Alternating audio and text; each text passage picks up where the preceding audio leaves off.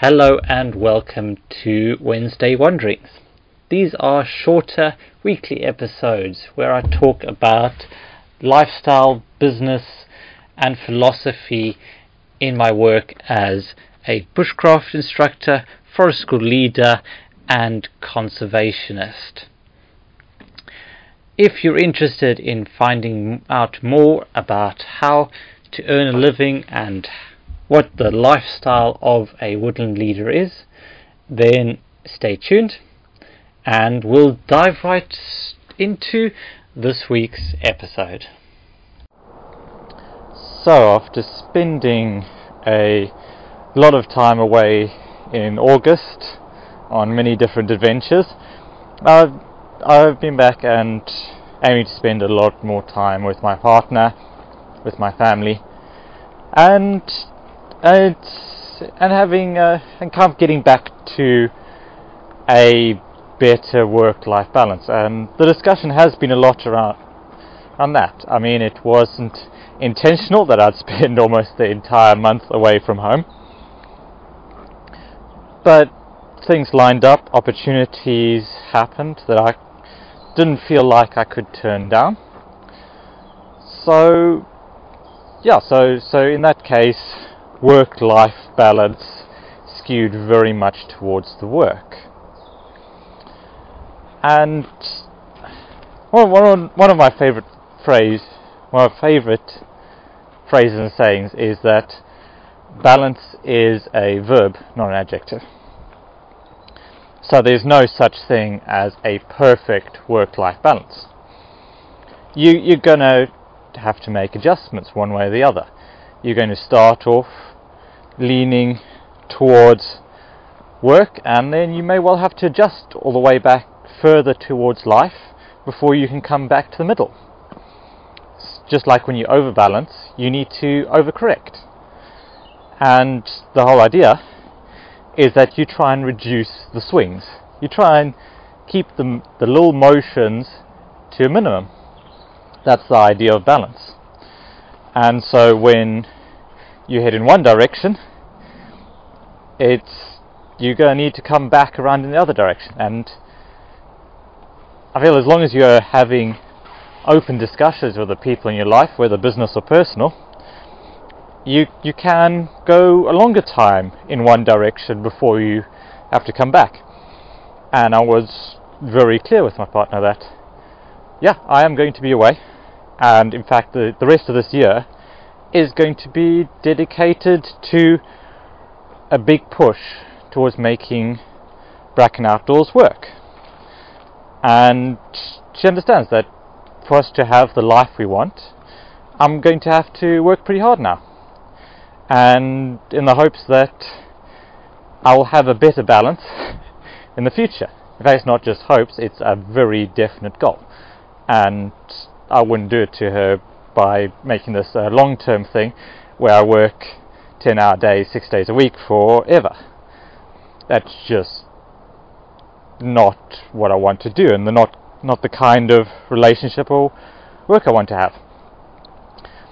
So that means that I've been, I've been scaling back a bit this week and I've actually had some time to relax, so on. But the trouble is, when you are self employed, working for yourself, is that it's difficult to separate the two.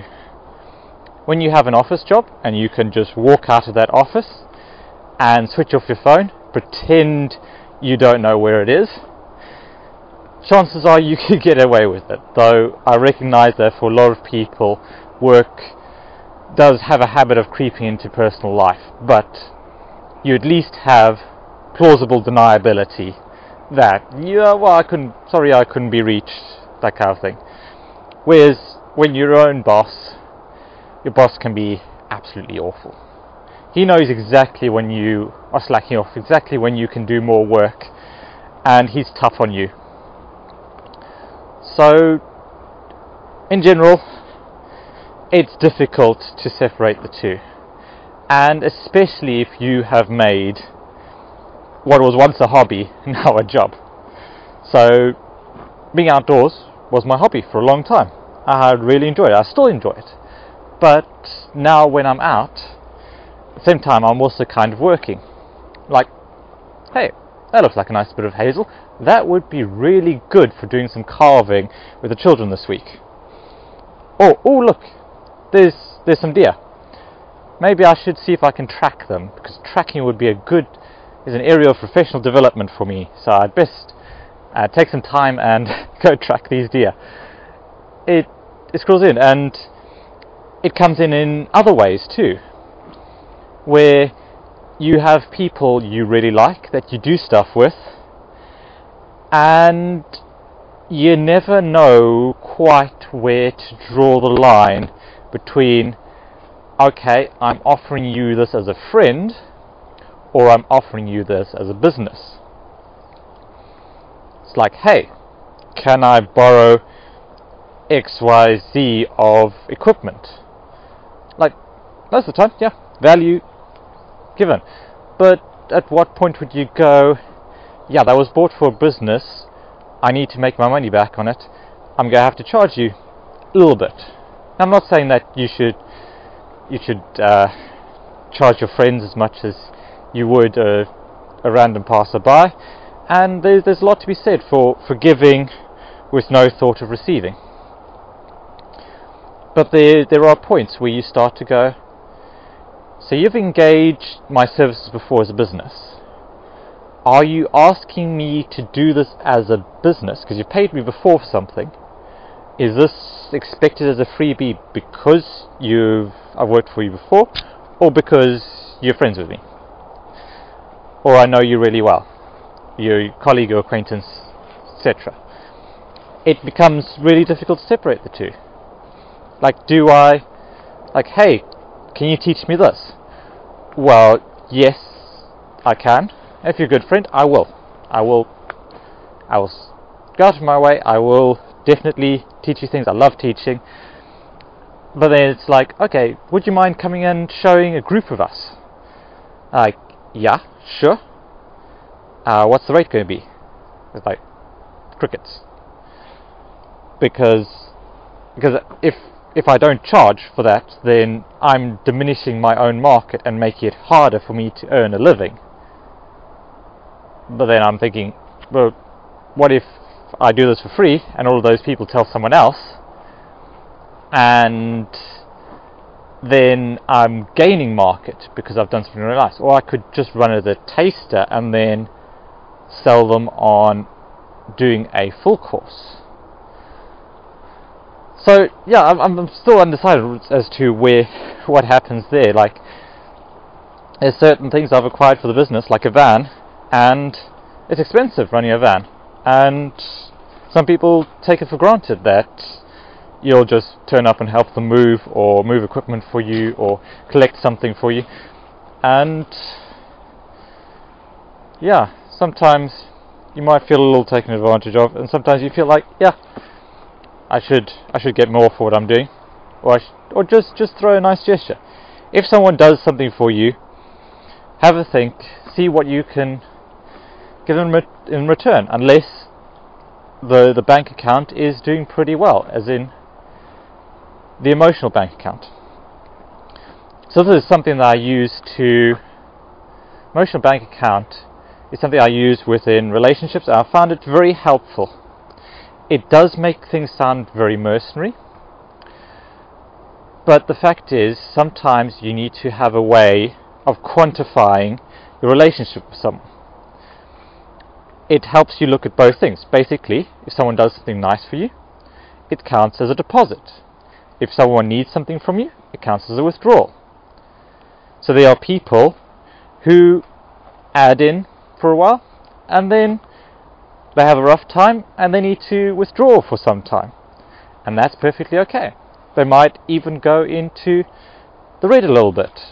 And provided they've made a good amount of deposits, a lot of the time it's okay.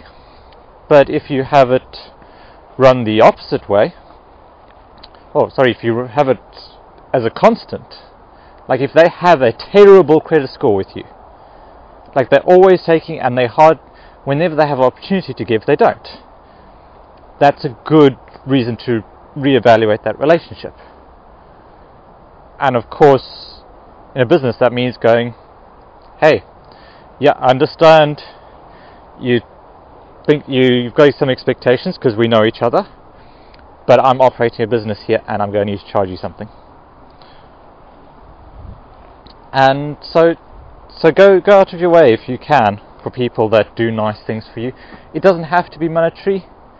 Just send them a nice message. I mean, a nice message after I do something. It's wonderful. I did something last week. Took my van on a job. I knew I likely wasn't going to get paid for it, but I got a really nice message about it, and up until that point, I was going, eh, should I just send them an invoice? And they sent me a really nice message, and I'm like, you know what? That's payment. If you happen to butcher a deer, send me a bit of mince. Make me a sandwich.